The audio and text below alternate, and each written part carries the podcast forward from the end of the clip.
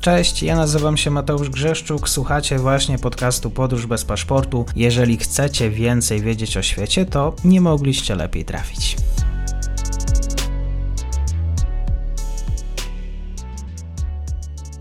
Partnerem podcastu jest szkoła językowa szybkiangielski.pl. Ułatwiamy naukę języka. Dzień dobry wszystkim słuchaczom. Dzisiaj mam przyjemność gościć już po dłuższej przerwie pana profesora Michała Lubinę z Uniwersytetu Jagiellońskiego w Krakowie. Dzień dobry panie profesorze, wielka przyjemność. Dzień dobry panie redaktorze, również duża przyjemność. Birma.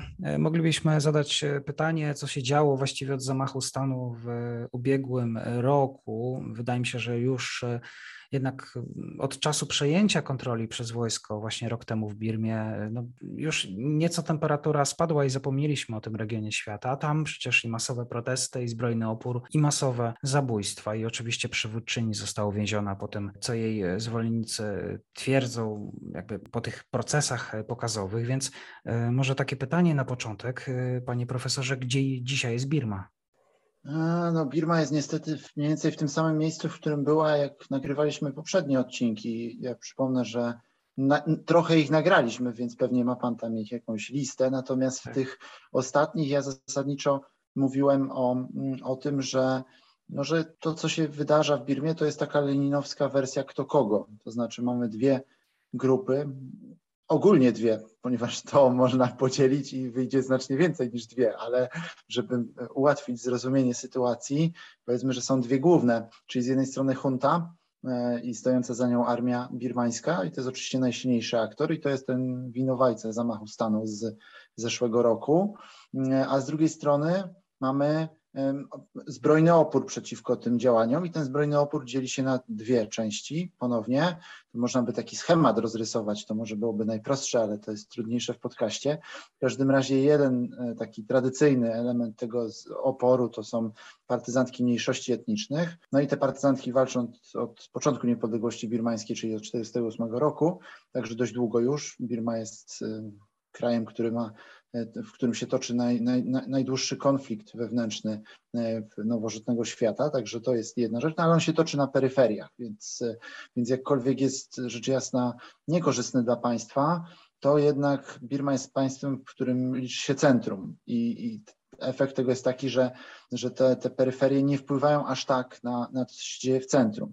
Oczywiście jest to niekorzystne, podkreślam, natomiast y, da się z tym żyć, o czym świadczy to, że to trwa od tego 1948 roku i zawsze rządy centralne miały ważniejsze priorytety niż mm, zniszczyć tą partyzantkę, te partyzantki, bo, ich, bo liczba się zmieniała. Na początku była jedna w 1948 roku Karenowie, potem było ich około 150, no a teraz mamy około 20. To się trudno liczy, dlatego że niektóre z tych oddziałów mają po 30 tysięcy ludzi pod bronią, jak e, ła, a niektóre mają po tysiąc maksimum, jeśli nie kilkaset i w zasadzie są bandą, bandą maroderów. Jeszcze dodatkowo często te różne partyzantki się ze sobą kłócą, dzielą, potem znowu łączą, potem znowu dzielą, więc, więc tak naprawdę to, to trudno się to liczy. Mógłbym to zrobić, ale żeby nie zanudzić słuchaczy, to, to tylko na tym się skupmy. No więc to jest jeden element, a drugi element, czy drugi front tej wojny domowej, to są Birmańczycy, którzy chwycili za broń po tym przejęciu przez wojsko władzy i zaczęli tworzyć własne bojówki. Bojówki, które się nazywają Pidu Kagwe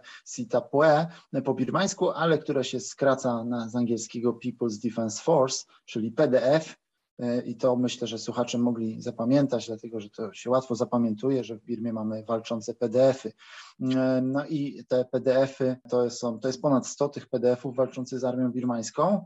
No i, e, no i to jest ten główny podział, czyli z jednej strony mamy armię birmańską, z drugiej strony mamy PDF-y, a te mniejszości etniczne, ich partyzantki są słabsze niż armia birmańska, ale silniejsze od PDF-ów. I teraz niektóre z tych partyzantek współpracują z PDF-ami, a niektóre współpracują z armią albo nic nie robią. No i to jest niesamowicie skomplikowany obraz. Natomiast dlaczego na początku powiedziałem o tym leninowskim kto kogo, kto kogo zniszczy? Dlatego, że na tym polega istota walki PDF-ów z armią birmańską. Nie biorą jeńców, to znaczy albo jedna strona zniszczy drugą, albo druga, albo odwrotnie, tak? Więc, więc tak naprawdę mamy sytuację, e, w której, w której mamy wojnę domową na wyniszczenie i też dlatego te, te te, te, mniejszości etniczne, te partyzantki mniejszości etnicznych, przynajmniej większość z nich stoją trochę z boku, dlatego że to Birmańczycy się biją ze sobą, a mniejszości etniczne i tak się biją z Birmańczykami, więc zasadniczo to, to, nie, to, to, to dbają przede wszystkim o swoje interesy. Oczywiście są wyjątki od tej reguły, na przykład Karenowie wspierają PDF-y, czy Kacinowie, no ale oni są właśnie wyjątkami. No i teraz to, to jest mniej więcej ta sytuacja, która była, jak się spotykaliśmy na poprzednich odcinkach. No i mówiłem wtedy, że zasadniczo mamy sytuację taką, że aż ktoś wygra, no to będziemy mieli pełzającą anarchizację kraju, dlatego że no to, co, to, co teraz mamy, to, to jest po prostu pełzająca anarchizacja kraju. No i teraz spotykałem się tam po paru miesiącach, no i niewiele się zmieniło tak naprawdę. No dalej pełza ta, ta anarchizacja. Może się to zmieniło, że że wydaje się, że armia jest mimo wszystko silniejsza wobec tych PDF-ów, że bezpośrednie zagrożenie dla armii minęło. Natomiast, y, czyli mamy bliżej zwycięstwa hunty, to już też mówiłem podczas któregoś z odcinków, natomiast, y, natomiast no, wciąż nie wygrała całkowicie, a dopóki nie wygra całkowicie, no to, to będziemy mieli, albo przynajmniej na tyle, żeby, żeby móc przywrócić y, administrację w państwie, bo ta administracja to jest w dużych miastach, a na prowincji to już jest bardziej umowna, no to dopóty będziemy mieli tą pełzającą anarchizację kraju. Ostatnie rzeczy, które były takie charakterystyczne, to to, że junta birmańska, jakby skutki inwazji rosyjskiej na Ukrainę, a Birma. To jest oczywiście długi wątek, no i on oczywiście, wojna, inwazja rosyjska, no powoduje to, że się ludzie mniej interesują Birmą, to jest oczywiste, no ale to ma też swoje reperkusje, no więc to ma raczej negatywne reperkusje dla hunty e, międzynarodowo, dlatego że międzynarodowo junta miała dwóch patronów, czyli miała Chiny i Rosję, a teraz ma już tylko Chiny, a patron mhm. chiński jest mniej korzystny dla hunty, dlatego że, że więcej y, żąda w zamian i, no i ma większe apetyty.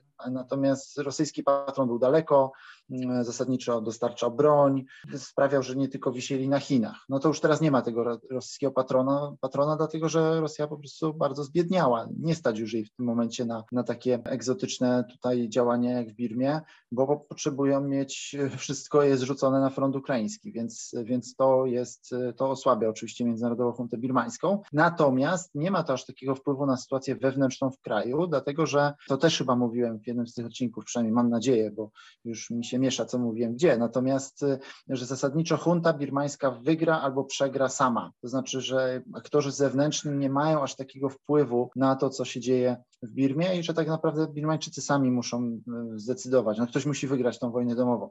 Oczywiście aktorzy zewnętrzni mogliby tu bardziej zaingerować, nie wiem, większą, więc, większą ilość broni dać, czy większe finansowanie, ale nie chcą tego robić, więc to powoduje, że, no, że mamy sytuację, w której tak naprawdę rola świata zewnętrznego jest trzeciorzędna. No i, no i w tym momencie, patrząc z tej perspektywy, wojna rosyjsko-ukraińska no, trochę odciągnęła uwagę świata od Birmy i to jest oczywiście korzystne dla hunty, no bo co pierwsze zrobiła hunta? Hunta zrobiła dwie duże ofensywy przeciwko partyzantom, no i zrobiła to w swoim tradycyjnym stylu bu buczańskim, że tak powiem, porównaniem naj, najnowszym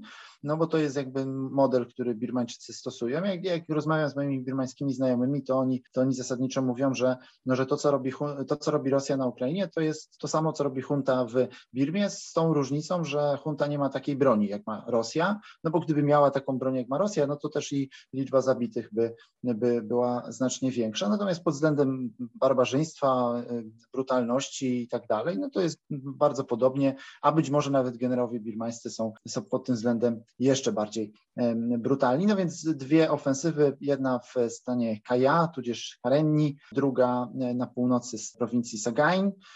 No i junta odzyskuje teren, który traciła na rzecz części tych partyzantek, więc to jest jakby jedna rzecz. Junta jest w ofensywie. Po części jest to oczywiście spowodowane inwazją rosyjską, a po części tym, że mamy porę suchą. Ta pora zawsze w Birmie mm, sprzyja, z punktu widzenia wojskowego sprzyja oddziałom rządowym, podczas gdy Pora deszczowa sprzyja partyzantom, bo się łatwiej ukryć. Armia rządowa nie może używać wtedy ciężkiego sprzętu, albo trudniej jest używać ten ciężki sprzęt i tak dalej. Więc, no więc to jakby tradycyjnie jest dobra pora na ofensywy, ta pora mhm. sucha obecnie. No ale jednocześnie mamy oczywiście pogorszenie się sytuacji gospodarczej kraju i to jest ten element pełzającej anarchizacji. To jest to, z czym cały czas mówię. Tu, tu mamy szacunki mówiące o tym, że, że w ciągu ostatnich dwóch lat PKB Birmy spadło o 40%. Mamy tutaj e, szacunki mówiące, że prawie połowa ludności jest już teraz e, poniżej progu ubóstwa. No i, no i ogólnie pod względem gospodarczym jest bardzo źle, z tym, że pamiętajmy, że jak patrzymy na te statystyki Banku Światowego, to co mówiłem przed chwilą, to, to była Banku Światowego, no to mamy dwie gospodarki tak naprawdę w Birmie, czyli tą oficjalną i nieoficjalną, więc sytuacja nie jest aż tak zła. Znowu się odwołam do swoich rozmów z Birmańczykami. Zoom, dobra rzecz w pandemii, nie można jechać do, do Birmy, ale można przynajmniej rozmawiać, no to, no to oni mówią, że no na tej Sri Lance to jest koszmarnie. No no a mi się wydawało zawsze, że w Birmie jest gorzej, ale wydaje się, że jednak z ich perspektywy to, co się dzieje na Sri Lance jest jeszcze gorsze. Także taka uniwersalna zasada pod tytułem inni mają gorzej działa właściwie w każdym kraju świata, więc tak naprawdę to, to jakby jest źle w Birmie, natomiast jakbyśmy patrzyli tylko na oficjalne statystyki, to nam wyjdzie, że jest gorzej niż zwykle. Nawet Birmańczycy są jakby doświadczonym narodem, tam przez ostatnie dekady zazwyczaj źle nimi rządzono, no więc się już przyzwyczaili. Na przykład przyzwyczaili się do tego, co teraz zrobiła junta, to jest wiadomość z ostatniego tygodnia. Junta z dnia na dzień zakazała posiadania kont dolarowych. Do tej pory w Birmie można było mieć konta czatowe. Czat to jest birmańska waluta. Pisze się kiat, ale czyta się czat czy transkrypcji się pisze kiat, i dolarowe, to, to jest w ogóle opowieść, może na, nawet na inny podcast. Mógłbym kiedyś opowiedzieć, jak mm. próbowałem zapłacić w Birmie za konferencję. To było nieprawdopodobne, dlatego że e, no, dużo czasu straciłem, ponieważ okazało się, że jako obcokrajowiec mogę mieć tylko konto dolarowe, a z kolei um, opłata konferencyjna była w czatach, e, ale nie mogłem zapłacić za nią um, nawet w banku, ponieważ nie miałem konta w czatach, ponieważ nie mogłem go mieć. Poprosiłem swojego kolegę birmańskiego, to się okazało, że on, on ma oba konta i, i w, czacie, w czatach i w dolarach, ale on jako Birmańczyk nie może zapłacić za obcokrajowca i teraz już nie pamiętam, chyba właśnie w czatach było, w każdym razie było to tak nieprawdopodobnie skomplikowane, że ostatecznie musiałem przywieźć te dolary w gotówce i im zapłacić na miejscu i to się tak skończyło.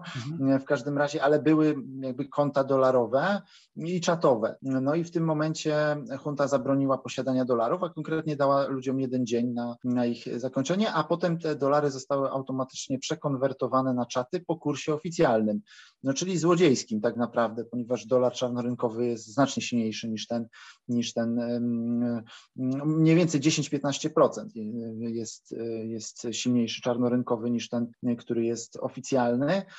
No i to oczywiście powoduje, że mało kto, mało kto będzie trzymał, czy już wcześniej mało kto trzymał pieniądze w, w banku, a raczej w skarpecie, bo to jest doświadczenie birmańskie. W XX wieku trzykrotnie denominowano im walutę, więc zaufanie do instytucji państwa, szczególnie bank, banków jest tam absolutnie zerowe, więc, więc, więc to tylko jakby wzmacnia te, te, te, te nawyki społeczeństwa birmańskiego, które no zasadniczo już wiele rzeczy przeżyło i przeżyje też to, co jest dzisiaj. No ale tym to nie zmienia faktu, że, no, że, że kraj ewidentnie się cofa i to cofa się w sposób wyraźny. To, to, to jest bardzo zauważalne, że do zamachu stanu mieli najlepszą dekadę od 50 lat. Wspaniały wzrost gospodarczy, otwarcie na świat, no a teraz mamy ewidentny regres we, na wszystkich możliwych mm, obszarach. No i to on powoduje ten regres, że tak naprawdę są dla Birmańczyków trzy główne drogi. Ta najważniejsza, czyli ta tradycyjna, czyli apatii, pewnego fatalizmu. Druga to jest chwycenie za broń, no i to robią PDF-y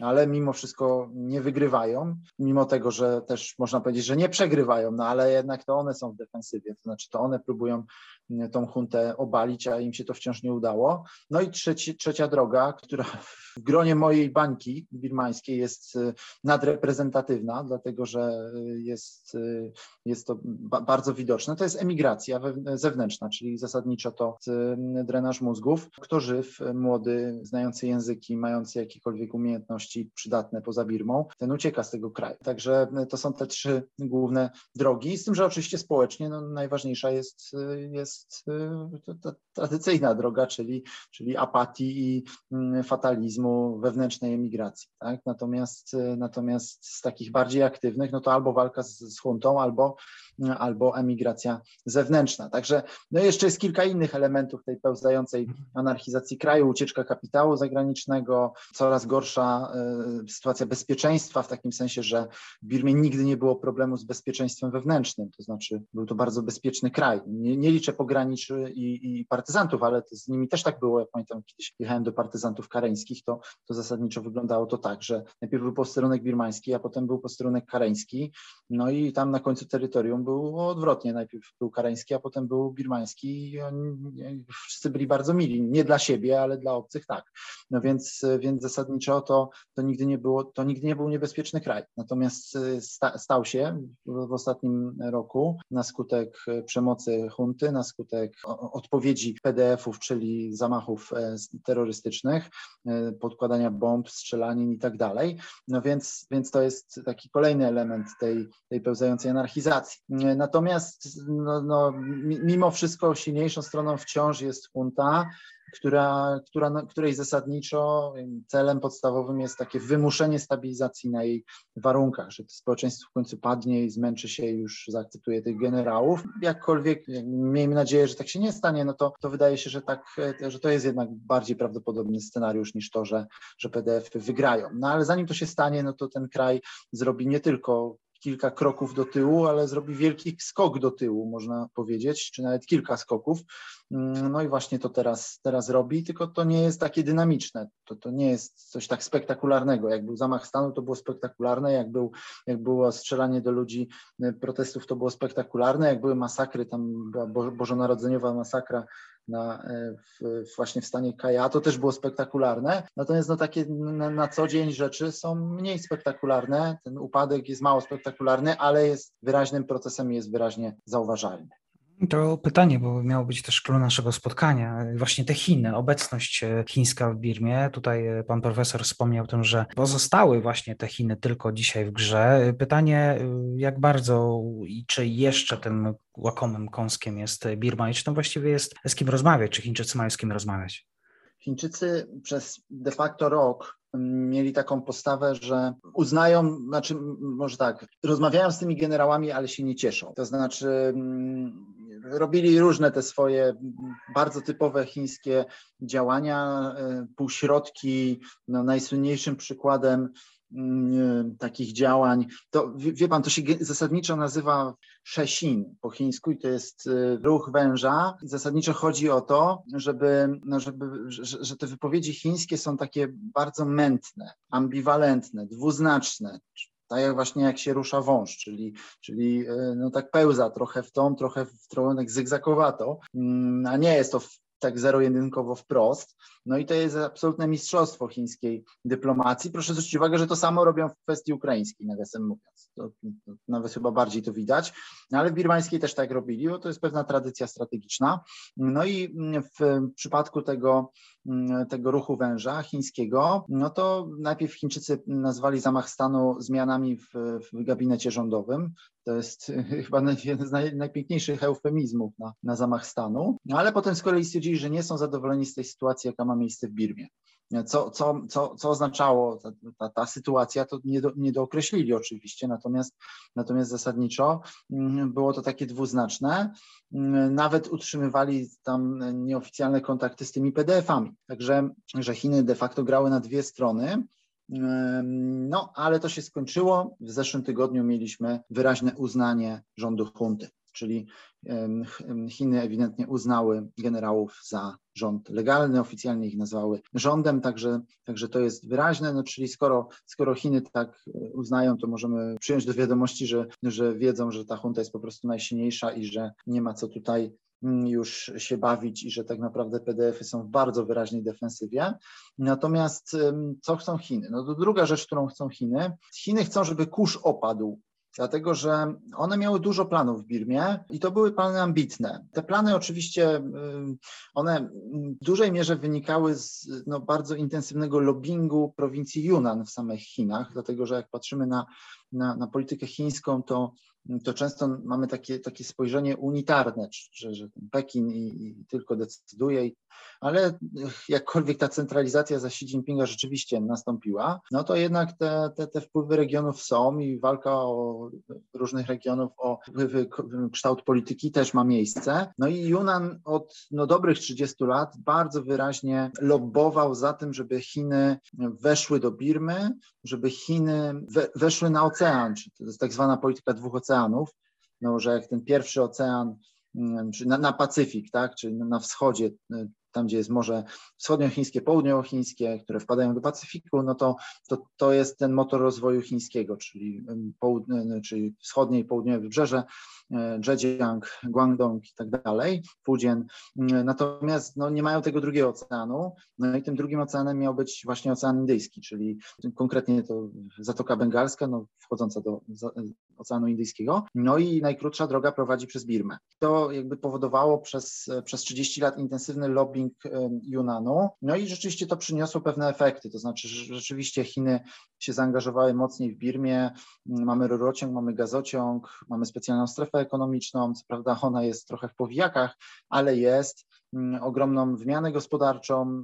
No i to dlatego właśnie, bo, bo, to Yunan najwięcej na tym zyskuje, bo dzięki temu to przez Yunan idzie i Yunan się może rozwijać, bo ma wyjście na ocean. I zasadniczo mamy też emigrację chińską do Birmy, ponad 2 miliony Chińczyków, mamy mm, no, ogromne, ogromną nielegalną tutaj współpracę z różnymi partyzantkami. Jadeit birmański w Chinach, najwyżej ceniony, także te, dużo tych walk partyzanckich w Birmie, to, to, to się tam nie, nie o niepodległość toczy, czy, czy autonomię, tylko o to, kto będzie kopalnię jadeitu, mm, czy bieda szyby jadeitu właściwie kontrolował. Także Także to, to wszystko działało. No i Chiny miały też ambitniejsze plany, a właściwie kontynuację tych ambitnych planów, bo ten ropociąg, gazociąg to były też istotne z punktu widzenia mm, no, uniezależnienia się od czegoś, co się ładnie nazywa dylematem Malaki. Natomiast, czyli tego, żeby transportować wszystkie surowce przez, przez e, Zatokę Bengalską, potem przez cieśninę Malakka i później przez Morze Południowochińskie, no a cieśnina Malakka wąska jeszcze kontrolowana przez Amerykanów. E, no ale ta, i to jest bardzo bardzo popularne u nas, te, te, te, dylemat Malakki, ale też pamiętajmy, że ta Birma nie do końca go rozwiązuje, bo ona go rozwiązuje konkretnie w 12%. Także, ale zawsze lepsze 12% niż nic. To już bardziej ten dylemat Malakki rozwiązują dostawy z Rosji czy z Turkmenistanu, tak swoją drogą. Natomiast, ale 12% lepsze niż nic. Więc e, gazociąg, ropociąg zbudowany do, do Chin. No i kolejne pomysły. Chiny, nowy jedwabny szlak, którego bardzo typową rzeczą jest przedstawienie starych projektów jako czegoś nowego w ramach tego szlaku. No więc Chiny wszystkie te rzeczy, które zrobiły wcześniej w Birmie, nagle ogłosiły, że teraz je robią w ramach nowego jedwabnego szlaku, ale dodały też kilka innych, na przykład kolej mm, z, z Yunanu do, czy nawet Sichuanu do, e, przez Yunan do, do Mandalay. To stare marzenie brytyjskie, nawiasem mówiąc, e, to mm, wskrzeszenie drogi birmańskiej z II wojny światowej, czy drogi Ledo, innymi słowy która była mm, drogą na aut, tak, czy dla ciężarówek wojskowych, tak, tam kolej, mm, kolej nie było, natomiast, natomiast no, była słynna w II wojnie światowej, natomiast e, Brytyjczycy mieli marzenie, żeby zbudować kolej do, do Chin, ale mi się to nie udało z powodów terenu, geografii, ale Chińczycy geografię już nieraz pokonali, co pokazali chociażby w Tybecie, no i w Birmie też tak planowali, żeby, e, więc to był jeden element. Drugi element taki też ambitny, to było, żeby zrobić nowe połączenia, czy nowe connectivity, jak to się ładnie w żargonie mówi, mm, między Indiami a Chinami przez Birmę.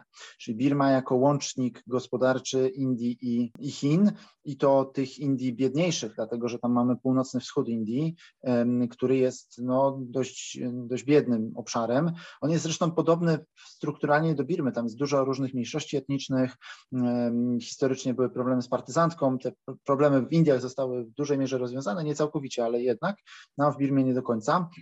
No i jakby to są takie obszary będące za ściankiem tak naprawdę na gospodarczej mapie Azji.